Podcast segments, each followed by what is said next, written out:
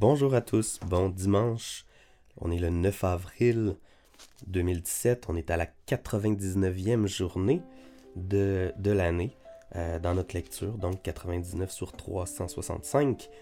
Euh, on n'est pas encore près de la moitié, mais on continue, ça va bien. Aujourd'hui, on continue avec Deutéronome et euh, nous allons commencer un nouveau livre dans le Nouveau Testament puisque nous avons terminé Hébreux hier. Donc, euh, c'est Jacques que nous allons aborder. Une portion du psaume soixante-dix-huit et de Proverbe douze également sont au programme. Alors, je vous souhaite une merveilleuse journée du sabbat et euh, que cette lecture puisse nous encourager tous. Deutéronome trente-trois, verset un, jusqu'au Deutéronome trente-quatre, verset douze. Avant de mourir, Moïse, l'homme de Dieu, prononça sur les Israélites la bénédiction que voici. Le Seigneur est venu du mont Sinaï. Comme le soleil, il s'est levé du pays de Séir, des monts de Paran, il a éclairé son peuple. Il est venu vers les siens, accompagné de milliers d'anges, en tenant dans sa main la f- loi flamboyante. Le Seigneur aime les tribus d'Israël. Il protège tous les hommes qui lui appartiennent et qui se rassemblent à ses pieds pour recevoir ses instructions. La loi que Moïse nous a donnée est le précieux trésor des descendants de Jacob. Le Seigneur a été reconnu roi de Yeshurun lorsque les chefs du peuple se sont réunis avec toutes les tribus d'Israël. Et Moïse ajouta que la tribu de Ruben vive, qu'elle ne cesse jamais d'exister même si elle est peu nombreuse. Au sujet des descendants de Juda, Moïse déclara « Seigneur, écoute l'appel de Juda, réconcilie les Judéens avec leurs compatriotes. Ils ont courageusement pris leur sort en main. Aide-les quand leurs ennemis les attaquent. » Au sujet des descendants de Lévi, Moïse déclara « Seigneur, tu as confié les dés sacrés à tes fidèles serviteurs, les descendants de Lévi, après les avoir mis à l'épreuve à Massa et les avoir jugés dans l'affaire de Miriba. Ils ont montré plus d'amour pour toi que pour leurs parents, leurs frères ou leurs enfants, lorsqu'ils ont obéi à ton ordre et respecté ainsi ton alliance. Ce sont eux qui enseignent aux Israélites les commandements de ta loi et qui présentent sur ton autel les offrandes de parfum et les sacrifices complets. Seigneur, renouvelle leur force et bénis tout ce qu'ils entreprennent. Brise la résistance de leurs adversaires pour qu'ils ne se redressent plus jamais. » Au sujet des descendants de Benjamin, Moïse déclara « Benjamin, la tribu bien-aimée du Seigneur, demeure en sécurité auprès de son Dieu. Il la protège jour et nuit, il habite au milieu d'eux. » Au sujet des descendants de Joseph, Moïse déclara « Les terres sont bénies par le Seigneur, elles reçoivent la rosée du ciel et l'eau qui monte des profondeurs du sol.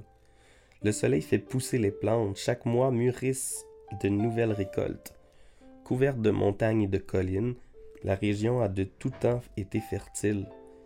Que les richesses de ce pays si prospèrent et la faveur du Dieu présent dans le buisson se répandent sur la tribu de Joseph, lui qui fut le chef de ses frères. Honneur à Joseph, il est fort comme un taureau, comme le buffle antique. Il est armé de deux puissantes cornes au moyen desquelles il frappe les nations et les repousse jusqu'aux extrémités de la terre. L'une des cornes, c'est la multitude d'Éphraïm, l'autre, les troupes nombreuses de Manassé. Au sujet des descendants de Zabulon et d'Issachar, Moïse déclara « Zabulon, jouis, jouis de ton activité commerciale, et toi, Issachar, de la tranquillité sous tes tentes. Vous inviterez vos voisins sur une montagne sacrée pour y offrir des sacrifices selon les règles, car vous tirez votre richesse de la mer et des trésors cachés dans le sable. » Au sujet des descendants de Gad, Moïse déclara « Je remercie le Seigneur qui donne à Gad un vaste territoire. » Comme un lion, Gad s'est couché, prêt à déchirer sa proie des pattes jusqu'à la tête. Gad s'est attribué le, la meilleure part du pays. Il s'est réservé une part digne d'un commandant. Il a rejoint ensuite les chefs du peuple. Il a accompli le plan du Seigneur et ses ordres en faveur d'Israël. Au sujet des descendants de Dan, Moïse déclara « Dan est comme un jeune lion qui bondit du Bachan. » Au sujet des descendants de Nephtali, Moïse déclara « Nephtali est couvert de faveur, comblé de bienfaits par le Seigneur. Qu'il étende son territoire vers l'ouest et vers le sud. Au sujet des descendants d'Asser, Moïse déclara « Béni soit Asser parmi les fils de Jacob, que ses frères lui témoignent leur affection. L'huile de ses olives est si abondante qu'il pourrait y baigner ses pieds. Il est à l'abri derrière ses portes, aux verrous de fer ou de bronze, que sa force dure autant que sa vie. » Puis Moïse dit encore « Yeshurun, aucun Dieu n'est semblable à ton Dieu. Plein de majesté, il chevauche les nuages et traverse le ciel pour venir en aide. Depuis toujours, il est ton refuge. Depuis toujours, sa puissance est grande ici-bas. C'est lui qui chasse tes ennemis devant toi et qui t'ordonne de les exterminer. Les Israélites sont installés en sécurité. Les descendants de Jacob se sont mis à l'abri dans un pays où poussent le blé et la vigne, grâce à l'abondante rosée qui vient du ciel. Heureux êtes-vous, Israélites! Vous êtes le seul peuple que le Seigneur a sauvé. Le Seigneur est pour vous un bouclier protecteur, une épée qui vous donne la victoire. Quand vos ennemis viendront vous demander grâce, vous piétinerez leur orgueil. » Des plaines de Moab, Moïse monta sur le mont Nébo, au sommet de la Pisga, qui est à l'est de Jéricho. Le Seigneur lui montra tout le pays, la région de Galaad jusqu'à Dan, les régions de Nephtali, d'Éphraïm, de Manassé et celle de Juda jusqu'à la Méditerranée, la région du Néguev et enfin, dans la vallée du Jourdain, le district de Jéricho, la ville des palmiers jusqu'à Soar. Alors le Seigneur lui dit, « Regarde le pays que j'ai promis à Abraham, à Isaac et à Jacob lorsque je leur ai dit, « Je donnerai ce pays à vos descendants. Je te le montre, mais tu n'y entreras pas. » Moïse, le serviteur du Seigneur, mourut là, dans le pays de Moab, comme le Seigneur l'avait annoncé. Dieu lui-même l'enterra dans une vallée de Moab, en face de la localité de Beth-Péor, et jusqu'à ce jour, personne n'a su exactement où se trouve sa tombe. Moïse avait cent vingt ans quand il mourut. Pourtant, sa vue n'avait pas baissé et il était encore plein de vitalité. Les Israélites le pleurèrent dans les plaines de Moab pendant les trente jours que, so- que dura son deuil. Josué, fils de Nun, était rempli d'un esprit de sagesse parce que Moïse avait posé les mains sur lui. C'est à lui que les Israélites obéirent dès lors, en suivant les ordres que le Seigneur leur avait transmis par Moïse. En Israël, il n'y a plus jamais eu de prophète semblable à Moïse. Le Seigneur s'entretenait face à face avec lui.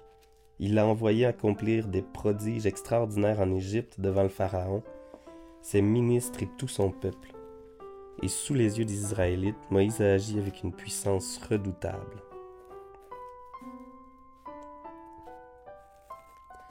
Psaume soixante-dix-huit, versets cinquante-quatre à soixante-douze. Puis il les fit venir dans sa terre sainte, à la montagne qu'il avait conquise. Il expulsa devant eux des populations dont la répartit le territoire en lots héréditaires.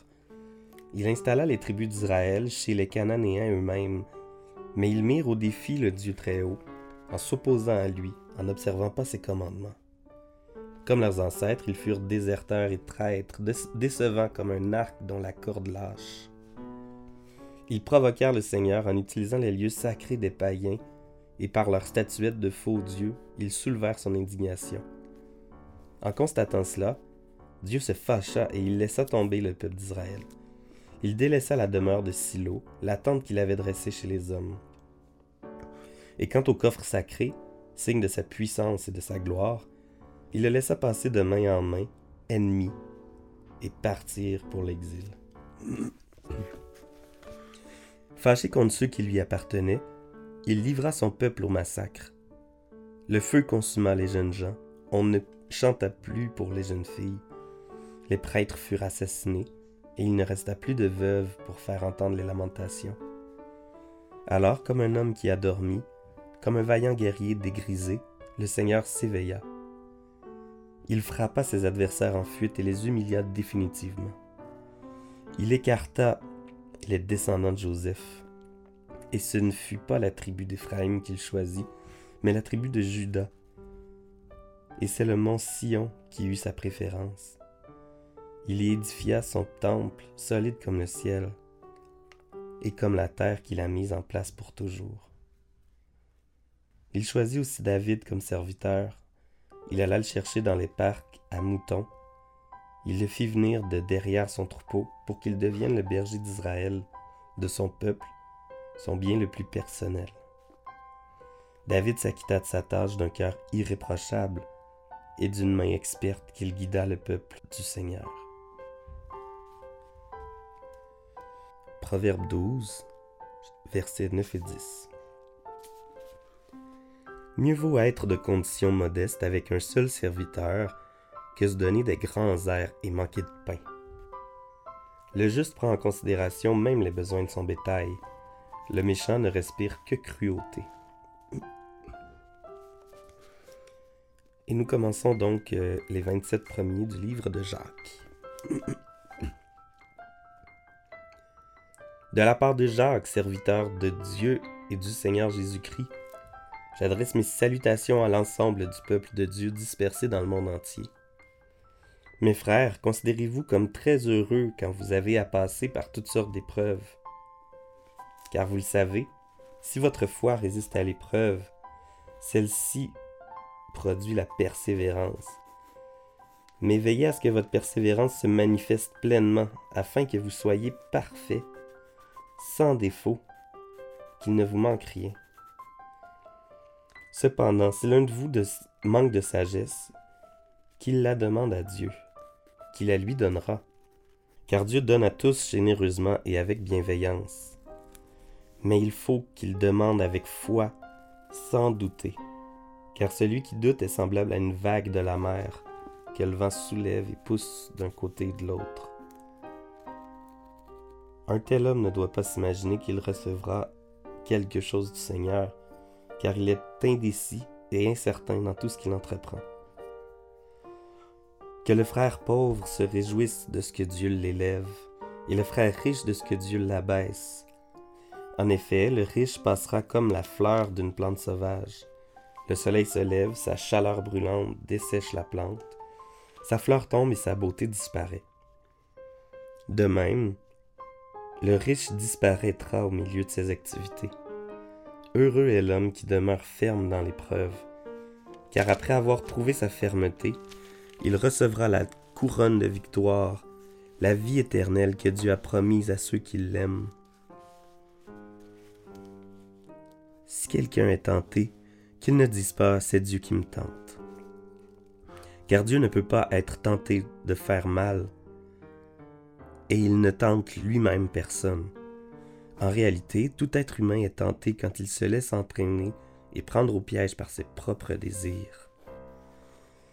Ensuite, tout mauvais désir conçoit et donne naissance au péché.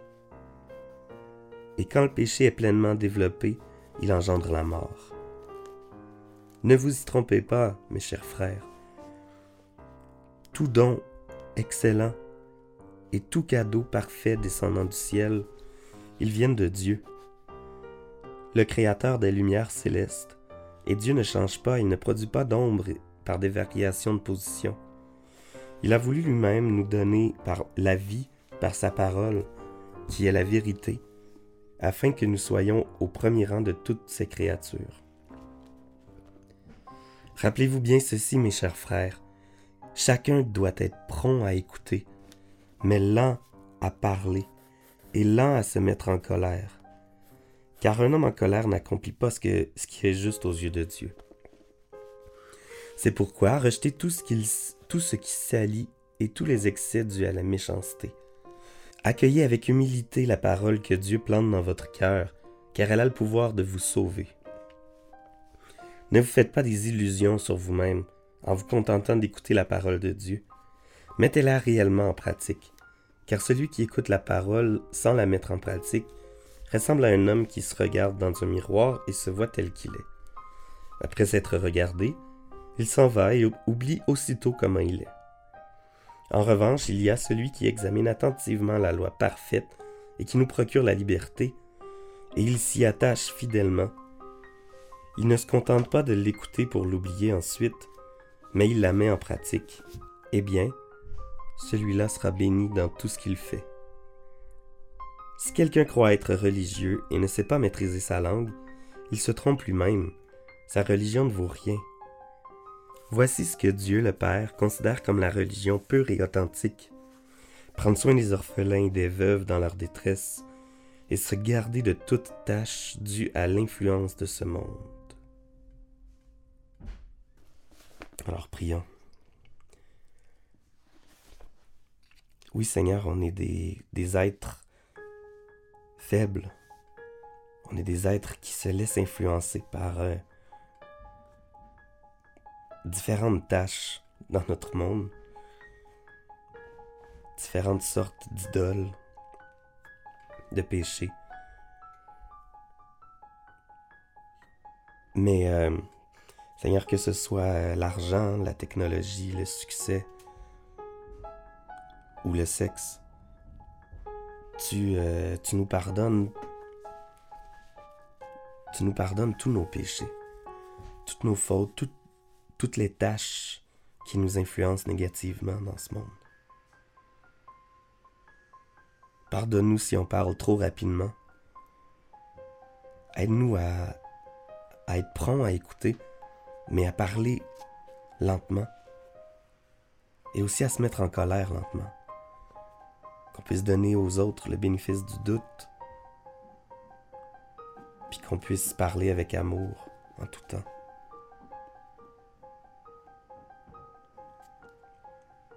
Seigneur, travaille nos désirs, nos désirs de convoitise, nos désirs d'amour, de succès. Remplace tous ces désirs par, par toi, par ta vérité, ta sainte loi qui nous procure la liberté. Donne-nous de nous y attacher solidement, fidèlement.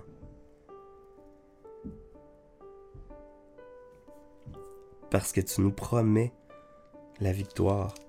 Tu promets la victoire à ceux qui t'aiment. Seigneur, donne-nous de la foi aussi pour que, pour qu'on ne doute pas. Euh, souvent, on ne respecte pas les promesses qu'on fait. Mais Seigneur, toi, tu, tu n'as jamais failli à une promesse que tu as faite. Puis le texte qu'on vient de lire, il y, y a beaucoup de promesses très riches dans ce texte-là. Et euh, je te prie que tu nous donnes la sagesse. Je te prie que tu nous donnes de la bienveillance. Donne-nous le fruit de l'esprit. Et donne-nous la foi, Seigneur. Et donne-nous, donne-nous aussi de, de bien prendre les épreuves pour que cette foi puisse produire la persévérance. Le, le texte dans Jacques de, de, nous dit de persévérer afin que nous soyons parfaits, sans défaut qu'il ne vous manque rien. Seigneur, euh, cet objectif que nous avons, on va l'atteindre seulement quand on va te rencontrer, mais je te prie que tu travailles constamment à notre sanctification. Qu'on puisse toujours plus refléter de l'amour, puisque tu nous as aimés le premier. Ton amour est parfait. Le nôtre est bien imparfait, mais... Euh, utilise-nous, Seigneur, pour, euh, pour parler à ta place. Depuis Moïse, Seigneur, tu ne parles plus face à face avec le peuple, mais tu nous parles de, de différentes manières, par ta création, par la révélation de ton Fils, Jésus-Christ, par la Bible et tous les autres prophètes euh, aussi que la Bible a. a. Et Seigneur, euh, fais-nous entrer dans la terre promise. Donne-nous de la patience et de la persévérance. Amen.